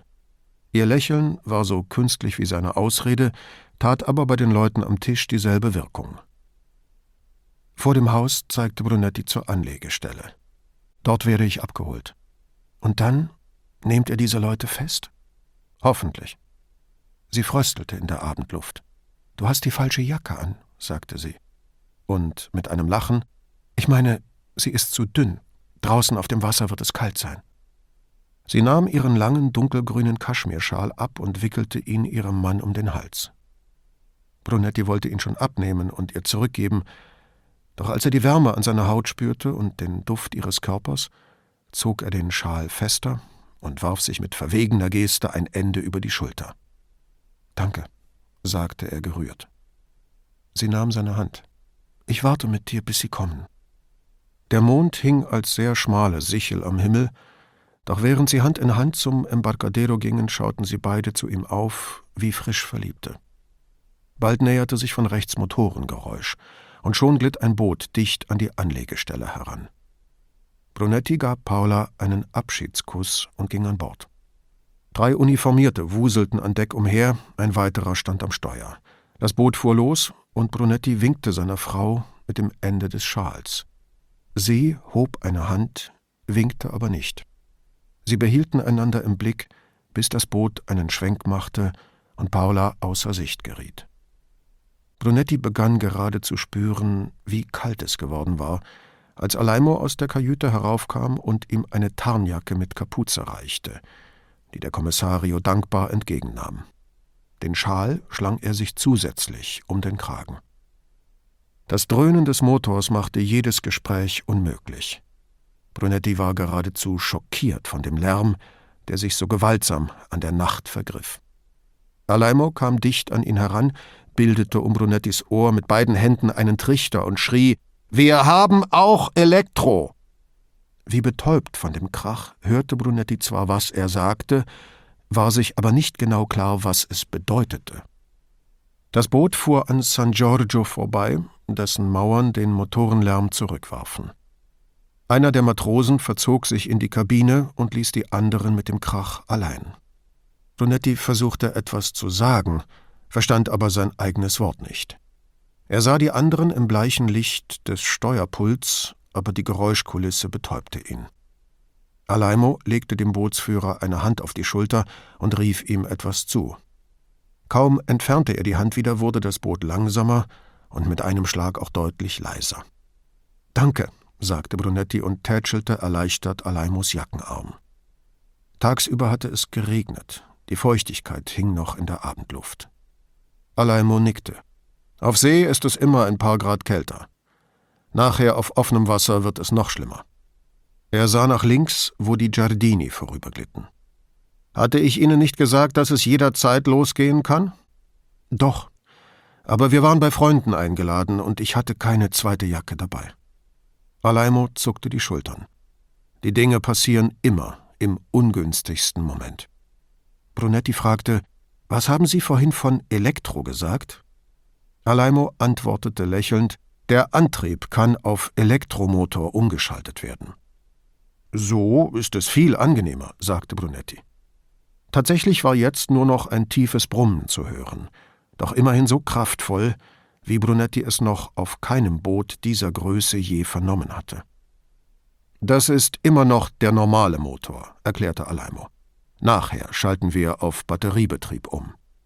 Und dann läuft der Motor vollkommen geräuschlos. Man hört nichts mehr. Sie würden das Boot nicht einmal bemerken, wenn es direkt an ihnen vorbeifährt. Kaum zu glauben, sagte Brunetti. Bei Autos geht es doch auch, sagte Alaimo und fügte lächelnd hinzu, dies ist ein Prototyp, stärker als die üblichen Motoren. Und wie funktioniert das? fragte Brunetti. Da unten, sagte Alaimo und zeigte Richtung Kabine, und vorn im Bug sind Batterien. Brunetti spähte an dem Bootsführer vorbei und sah Teakholztafeln, die sich augenscheinlich öffnen ließen. Was sollte er jetzt fragen? Nach der Anzahl der Batterien, nach ihrer Größe, nach ihrer Leistung? Wie wenig er von all dem wusste. Schließlich meinte er, wie schnell kann es fahren? Alaimo wandte sich an den Bootsführer. Was würdest du sagen, Krämer? Weiter nach vorn blickend antwortete der junge Mann Ich habe schon mal 55 Knoten geschafft, Capitano. Und wenn ich nicht dabei wäre und ein Freund dir diese Frage stellen würde, was würdest du antworten? Der junge Matrose senkte grinsend den Kopf, sah wieder nach vorn und sagte Nun, Signore, wenn Sie wirklich nicht dabei wären, würde ich sagen 60. Aber wirklich nur, wenn ich allein auf dem Boot wäre. Jetzt musste auch Alaimo grinsen. Das ist schneller als Borgatos Boote, sagte er. Kann er auch auf Elektroantrieb umschalten? Aber sicher. Zwei seiner Boote haben das, aber er hat nicht so viele Batterien an Bord. Bevor Brunetti nachfragen konnte, erklärte Alaimo, Vergessen Sie nicht, er braucht Platz für seine Ladung. Woher wissen Sie das alles? fragte Brunetti. Alaimo wandte sich ab und schien plötzlich großes Interesse an der Anzeige auf dem Steuerpult zu haben. Ah, dachte Brunetti, typischer Fall von Quellenschutz. Er kam dem entgegen und fragte, wie lange noch? Was meinst du, Krämer? fragte der Capitano. Der Bootsführer beugte sich über einen Bildschirm mit einem hellen Kreis, um dessen Mittelpunkt sich ein Lichtbalken drehte. Brunetti fühlte sich an U-Boot-Filme erinnert. Auch hier blinkte jedes Mal an derselben Stelle ein Pünktchen auf, wenn der Lichtbalken darüber glitt. Das ist er, sagte der Bootsführer und zeigte darauf. Anderthalb Stunden, Signore. Es sei denn, er gibt richtig Gas. Dann könnte er es in gut einer Stunde schaffen.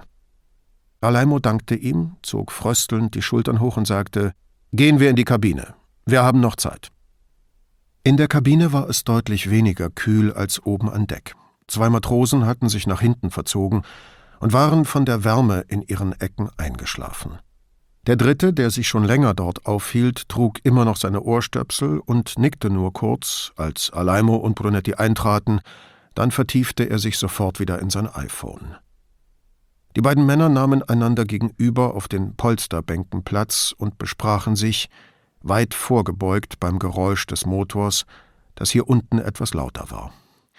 Alaimo erklärte, von den vielen Schiffen, die in der Adria Richtung Norden fuhren, seien nur zwei am Abend langsamer geworden und lägen jetzt 40 Kilometer nordöstlich von Venedig vor Anker.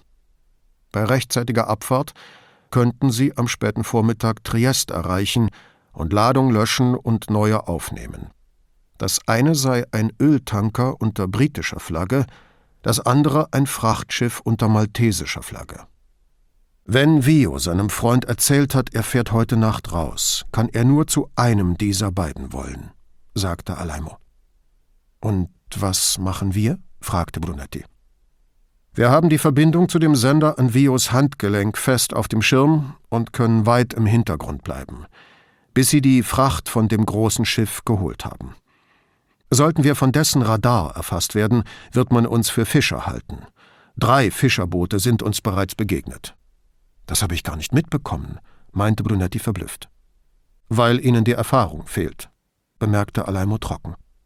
Brunetti nahm das hin und fragte, was machen wir, wenn er sich dem Schiff nähert? Wir bleiben, wo wir sind und verhalten uns wie Fischer eine Zeit lang an Ort und Stelle bleiben, dann ein Stück weiterfahren. Es klopfte an die Kabinentür. Alaimo bedeutete Brunetti zu warten und stieg an Deck. Nach einer Weile wollte Brunetti ihm nach, machte aber kehrt und setzte sich wieder. Als er zum zweiten Mal aufstand, blickte der Matrose von seinem Handy auf, schüttelte den Kopf und winkte ihn auf seinen Platz zurück. Brunetti gehorchte. Zehn Minuten vergingen, und noch einmal zehn, dann erstarb das Motorengeräusch. In der Stille hörte Brunetti jemanden die Treppe hinunterkommen und stand auf. Alaimo kam herein. Es ist das Schiff unter maltesischer Flagge, sagte er. Borgatos Boot ist dort vor einer Viertelstunde längsseits gegangen. Jetzt fährt es nach Westen Richtung Küste. Er nahm sein Handy und tippte eine ziemlich lange Nachricht ein. Als er fertig war, erklärte er, ich habe das Team nach Cortelazzo entsandt. Das ist die günstigste Stelle, Fracht abzuladen. Brunetti entging nicht, dass er es vermied, die Fracht beim Namen zu nennen. Sind Sie sicher? fragte er. Alaimo lachte. Was ist daran so komisch? fragte Brunetti. Und ob, sagte Alaimo grinsend. Voriges Wochenende habe ich mit einem Kollegen, unseren Söhnen und vier ihrer Freunde, alle in Pfadfinderuniform, einen Ausflug zur Piave-Mündung gemacht. Wir sind ein Stück weit den Fluss hinaufgefahren, haben an verschiedenen Stellen angehalten und den Jungen die Gezeiten und die Unterschiede zwischen Salzwasser- und Süßwasserfischen erklärt. Alaimo bemerkte Brunettis skeptischen Blick und erklärte, wie sonst hätte ich mir die möglichen Landeplätze ansehen können, ohne Aufmerksamkeit zu erregen. Er zuckte verlegen lächelnd die Schultern. Nur für den Fall, dass Borgato dort Freunde hat, die ihm erzählen könnten, jemand habe an diesem Flussabschnitt herumgeschnüffelt. Und wie war's? Kalt. Aber die Kinder fanden es toll und liegen mir seither ständig in den Ohren, wann wir das noch einmal machen. Kinder, sagte Brunetti mit jener Mischung aus Tadel und Bewunderung, die Eltern manchmal an den Tag legen. Alaimos Handy vibrierte. Er las die Nachricht, blickte auf und sagte, die Mannschaft ist eingetroffen. Sie verstecken die Autos und den Lieferwagen und machen sich dann auf den Weg zu der Stelle, wo die vermutlich an Land gehen werden. Laufen Sie nicht Gefahr, setzte Brunetti an, jemand zu begegnen? brachte Alaimo die Frage für ihn zu Ende. Ja, Genau deswegen lassen sie die Fahrzeuge stehen und gehen dann zu Fuß Richtung Mündung. Erst da fiel Brunetti ein, danach zu fragen. Wer genau sind Ihre Leute? Ein Spezialkommando der Marine. Die haben die Stelle ebenfalls ausgekundschaftet und sind bestens ausgebildet für hochriskante nächtliche Einsätze. Brunetti ließ sich diese Bemerkung durch den Kopf gehen. Wie bedrohlich das aus dem Mund eines Mannes klang, der aus Erfahrung sprach. Riskant für wen? fragte er. Alaimo legte sich seine Worte genau zurecht, doch sie verhießen dennoch Unheil. Für alle Beteiligten. Wieder allein lehnte Brunetti sich in den gepolsterten Sitz zurück und schlang die Jacke um sich, ließ aber den Reißverschluss noch offen. Das Vibrieren des Motors und das sanfte Schaukeln des Boots, beides hatte etwas Tröstliches. Seine Gedanken kehrten zu dem abrupt beendeten Dinner zurück und zu der Frau, die er an der Anlegestelle hatte stehen lassen. Er hatte für diesen Abend nicht mit dem Anruf gerechnet aber dennoch nur zwei Glas Wein getrunken und den Grappa zum Nachtisch abgelehnt. Jetzt wünschte er, er hätte wenigstens einen Kaffee genommen, oder auch zwei, bevor er an Bord dieses Boots gegangen war, und nun keinen anderen Trost hatte als das Schaukeln und Guido, Guido, hörte er eine Stimme rufen und war sofort hellwach. Erst da vermisste er seine Pistole. Die lag wohlverwahrt in der Metallbox zu Hause im Kleiderschrank. Der Schlüssel dazu war alles, was er bei sich trug. Er sah nach rechts hinüber. Die zwei Matrosen schliefen immer noch, der dritte war weiterhin mit seinem Handy beschäftigt. In der Tür stand Alaimo. Jetzt besteht kein Zweifel mehr. Sie fahren nach Cortelazzo. Wie weit sind wir von Ihnen entfernt? fragte Brunetti. Ungefähr zwei Kilometer, erklärte Alaimo ruhig. Brunetti konnte ihn mühelos hören. Das Motorengeräusch war verstummt, wenn das Boot auch weiter voranzugleiten schien. Die plötzliche Stille machte ihn nervös. Was ist passiert? fragte er. Wir fahren jetzt mit dem Elektromotor, antwortete Alaimo. Oddio, was für ein Unterschied. Borgato ist einen Kilometer vor der Mündung. Folgen wir ihm? Wenn mein Team grünes Licht gibt. Alaimo wedelte mit seinem Handy. Sie haben sich gemeldet. Sie haben zwei leere Lieferwagen entdeckt, geparkt in der Nähe des Zufahrtswegs. Und vor sich können Sie Stimmen hören. Wie stark ist Ihr Team? Vier Mann, dazu Claudia und Capitano Niedo. Sogleich in Sorge um die Frauen fragte Brunetti, und diese Marineleute sind wirklich gut? Und ob die gut sind, sagte Alaimo und verschwand wieder nach oben. Brunetti rieb sich das Gesicht, fuhr sich durch die Haare, stand auf und ging nach oben. Kalter Wind schlug ihm entgegen und trieb ihm Tränen in die Augen. Er trat an den Bootsrand und spähte über die Schulter. Es war stockfinster. Nur einige winzige Lichtpunkte schimmerten in unbestimmter Ferne. Im gedämpften Leuchten des Steuerpuls waren gerade noch die Umrisse der zwei Männer davor zu erkennen, Alaimo und der Bootsführer. Brunetti stellte sich hinter sie. Auf dem Bildschirm vor den beiden Männern waren die konzentrischen Kreise zu sehen. Der Lichtbalken drehte sich vom bitteren Nord zum trüben West und ließ bei jeder Umdrehung an immer derselben Stelle ein Pünktchen aufleuchten. Alaimo zeigte auf den hellen Punkt. Das ist Borgatos Boot, flüsterte er. Ebenso leise fragte er den Bootsführer Was meinst du, Krämer? Ich würde sagen, in zehn Minuten erreicht er die Mündung, Signore. Dann sind es noch einmal ungefähr zehn zum Landeplatz. Alaimo nickte, tippte eine Nachricht in sein Handy und behielt das Display im Auge, bis die Antwort kam. Die meldete sich mit einem kaum vernehmbaren Vibrieren, und dass Brunetti es hören konnte, machte ihm die Stille auf dem Boot erst recht bewusst. Alaimo stellte sein Handy auf lautlos. Tun Sie das auch, sagte er zu Brunetti als sei der einer seiner Leute. Brunetti gehorchte. Du auch, Krämer. Schon geschehen, Signore, sagte der Bootsführer. Wir wollen uns schließlich nicht von eintreffenden Nachrichten verraten lassen, sagte Alaimo.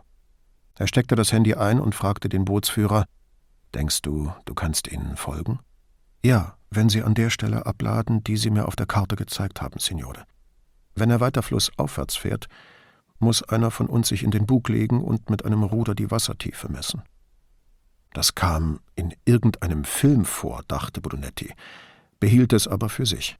Er rückte zur Seite, spähte über den Bug nach vorn und malte sich aus, dort zu liegen, eine Hand an die Reling geklammert, mit einem Ruder in der anderen die Wassertiefe prüfend, wie er es als Junge draußen in der Laguna getan hatte. Der Matrose, der mit seinem iPhone gespielt hatte, kam die Kabinentreppe herauf, und stellte sich zu ihnen. Sind wir gleich da, Signore? fragte er Alaimo leise. Ja. Der junge Mann nickte, sah nach dem Steuerpult und drehte sich um. Ich wecke die anderen. Gut. Sag ihnen, wir nähern uns dem Landeplatz. Ich schalte jetzt auf Nachtsicht, Signore, raunte der Bootsführer und legte einen Schalter um. Brunetti blickte auf, aber da war nur noch Dunkelheit. Alaimo tätschelte seinen Arm und wies auf einen Bildschirm links neben dem Radar. Der zeigte die nahe Küste, jedoch nur in verschieden stark leuchtendem Grün auf schwarzem Hintergrund.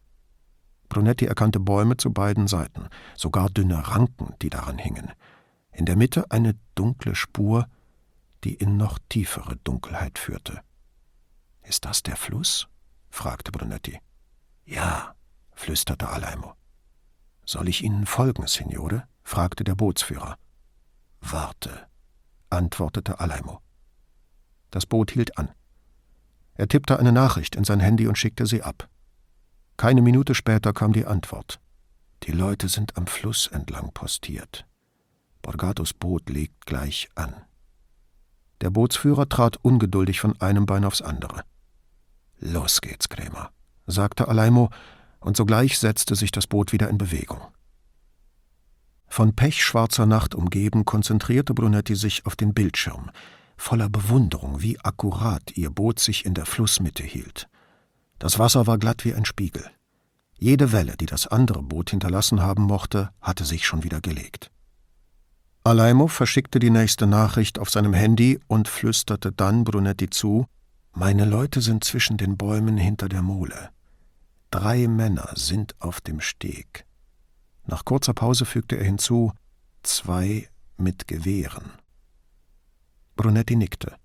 Das Boot glitt geräuschlos wie eine Schlange durch das schwarze Wasser. Wieder blickte Alaimo auf sein Handy, dann hielt er es Brunetti hin, und der las Wo seid ihr? Der Capitano nahm das Handy zurück und antwortete. Dann flüsterte er Kremer zu Mach jetzt Tempo, wenn's geht. Ich möchte sie stellen, solange sie vor Anker liegen. Brunetti spürte, wie das Boot beschleunigte, vernahm aber weiterhin keinen Laut. Da nach vorn nichts zu sehen war, starrte er auf den grünen Bildschirm. Er hatte jedes Gefühl für Entfernungen verloren. Diese grünen Gebilde vor ihnen, wie weit waren sie davon weg? Die unsichtbaren Ufer, wie nah waren sie?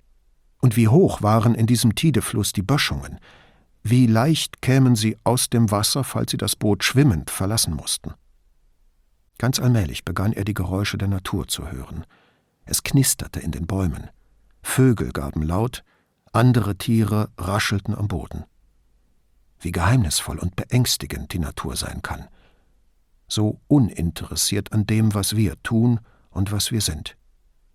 Er und Alaimo hörten die Stimme im selben Augenblick männlich, wütend, gebieterisch. Nein, da drüben. Dann ein Psst. Noch einmal. Dann Stille. Von wo kam das? Auf dem Bildschirm war nichts zu sehen. Und dann doch. Erst hielt Brunetti sie für Gespenster, so bleich, so ätherisch erschienen die Gestalten. Einige Figuren waren in eine Art Trauergewänder gehüllt, die bis zum Boden reichten. Andere hatten Arme und Beine. Sie alle ächzten und stöhnten leise, machten unheimliche Geräusche. Alaimo packte den Bootsführer an der Schulter. Sogleich wurde das Boot langsamer und hielt lautlos an.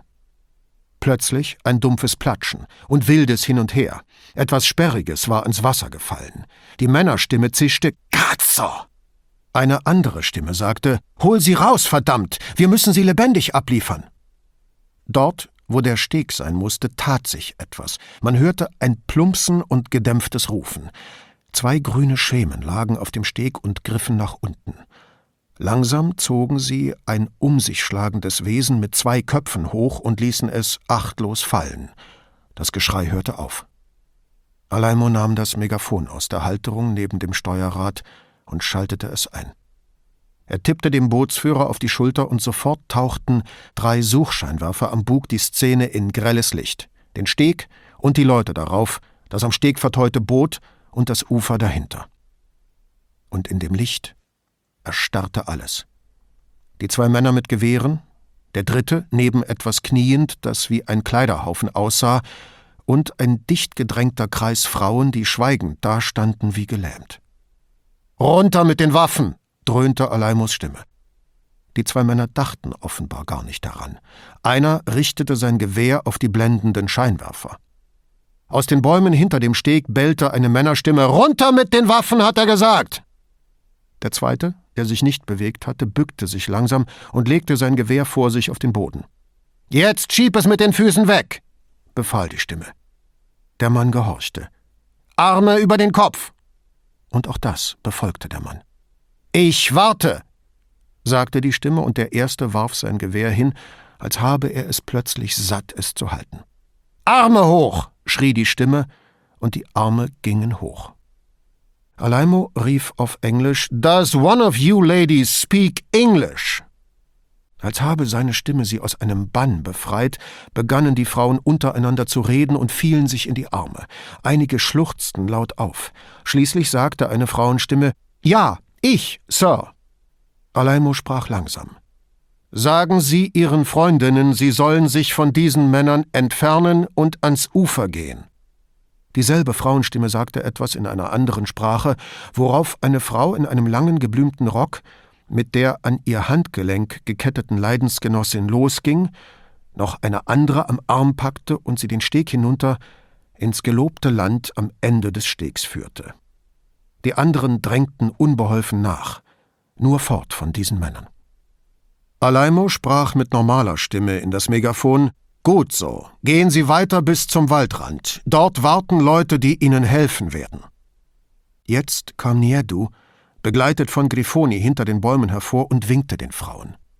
Laut, schluchzend und offensichtlich noch zu schockiert, um schnell zu reagieren, setzte sich das Trüppchen zögernd in Richtung der beiden Frauen in Bewegung. Garanten ihrer Sicherheit, insbesondere Niedu in Uniform, die mit ihrer Dienstwaffe die beiden Männer auf dem Steg in Schach hielt. Drei bewaffnete Soldaten in Tarnkleidung tauchten zwischen den Bäumen auf. Ein vierter, unbewaffnet, trat hinter die beiden mit erhobenen Armen dastehenden Schlepper, legte ihnen Handschellen an, kassierte ihre Gewehre und führte sie ab. Blieb noch das Boot. Fachmännisch verteut schaukelte es friedlich auf dem Wasser. Es glich einer riesigen Toblerone. Brunetti betrachtete die flach gegeneinander aufgestellten und fest verschraubten Kupferplatten. Wie von Alaimo beschrieben, würden Radarwellen davon nach oben abgelenkt und das Boot blieb unsichtbar. Auch etwaige Passagiere waren nicht zu sehen. Alaimo rief: Noch jemand auf dem Boot? Alle rauskommen! Hände über dem Kopf! Es ist vorbei! Nichts. Zeit verging. Ihr! Auf dem Boot! Ergebt euch! Hände über dem Kopf! Es ist vorbei! Alaimo wartete, dann nahm er zum dritten Mal das Megafon. Offenbar besaß er die Geduld, seine Aufforderung so oft zu wiederholen, bis die Männer auf dem Boot genug hatten und mit erhobenen Händen herauskamen. Doch bevor Alaimo zum dritten Versuch ansetzte, drangen Schreie zu ihnen herüber. Zwei laute Männerstimmen, dann Rumpeln und Krachen. Plötzlich knallte etwas gegen eine der Kupferplatten. Sie brach oben los und klappte ins Wasser. Alaimo und Brunetti eilten auf den Steg. Beim Anblick des goldenen Boots musste Brunetti plötzlich an jene Boote denken, die die alten Ägypter an die Wände ihrer Grabkammern gemalt hatten. Wieder schrie jemand, dann erschien Marcello Vio in dem offenen Spalt in der Metallverkleidung. Er war schon mit einem Bein auf dem Steg in Sicherheit. Da ertönte hinter ihm wütendes Gebrüll und eine Hand krallte sich in seine Schulter. Vio befreite sich mit aller Kraft und stieß sie weg. Aus dem Boot drang lautes Krachen. Vio wollte sich umdrehen, schrie jedoch vor Schmerz auf, sank auf die Knie und umklammerte seinen Brustkorb mit den gebrochenen Rippen. Von irgendwo, von nirgendwo schoss eine Gestalt zwischen den Bäumen hervor und sprang auf den Steg. Duso. Den hatte Brunetti fast vergessen. Er machte den Soldaten ein Zeichen und rief: Lassen Sie ihn, er gehört zu uns. Duso warf sich neben Marcello auf die Knie. Er nahm ihn behutsam in den Arm und sagte: Komm, Marcello, du kannst hier nicht bleiben. Alle starrten die beiden jungen Männer an, die da miteinander knieten. Berto, sagte Vio. Berto, du hier? Er hob lächelnd eine Hand und berührte Dusos Gesicht. Niemand konnte von dieser rührenden Szene den Blick abwenden. Außer Grifoni, die sich kaum merklich dem Steg genähert hatte, als sei sie unsichtbar, die Augen nicht auf die Männer gerichtet, sondern auf das Boot. Und sie sah denn auch als erste Pietro Borgato in der Lücke zwischen den Kupferplatten auftauchen, mit einem Bootshaken in der Hand. Passt auf! schrie sie, und die beiden jungen Männer drehten sich nach ihr um. In diesem Moment sprang Borgato vom Boot auf den Steg und stürzte sich auf seinen Neffen. Borgato! schrie Brunetti, um ihn aufzuhalten, und rannte los. Doch bevor Brunetti ihn erreichte, war Borgato schon bei den beiden Knienden. Er hob drohend den Bootshaken und stieß seinen Neffen mit einem Fußtritt beiseite. Dann baute er sich breitbeinig vor Duso auf und holte zum Schlag aus. Du willst meinen Neffen ficken? schrie er den erstarrten Duso an. Jetzt besorg ich es dir! Man hörte Duso aufschreien, doch Borgato war nicht mehr zu halten, bis die gebogene Spitze Dusos Brust durchbohrt hatte. Zu spät erst war Brunetti zur Stelle. Borgato, der die Stange wieder frei bekommen hatte, fuhr herum und schlug nun nach Brunetti. Doch dieser konnte anders als Duso dem Hieb ausweichen. Borgato holte abermals aus, diesmal aber verfing sich der Haken in Brunettis Kaschmirschal. Borgato ließ die Stange fallen und starrte Brunetti rasend vor Wut an. Betrüger! Betrüger! brüllte er und ging auf Brunetti los. Der aber machte wie ein Stierkämpfer einen Schritt zur Seite und Borgato prallte gegen das Holzgeländer des Stegs. Brunetti stürzte sich auf ihn und meinte Wahnsinn in seinen Augen flackern zu sehen. Borgato riss seine Faust hoch, um auf Brunetti einzudreschen. Da aber hatte Brunetti den zum Schlag erhobenen Arm schon am Handgelenk und Ellbogen gepackt und hieb ihn voller Wucht auf das Geländer. Er hörte den Knochen brechen, spürte das Knacken unter seinen Händen. Er taumelte einen Schritt zurück, und stieß mit einem der Soldaten zusammen. Jetzt übernehmen wir, Signore, sagte der Soldat, und Brunetti ließ den Ort des Geschehens hinter sich. Aber nicht das, was er soeben getan hatte.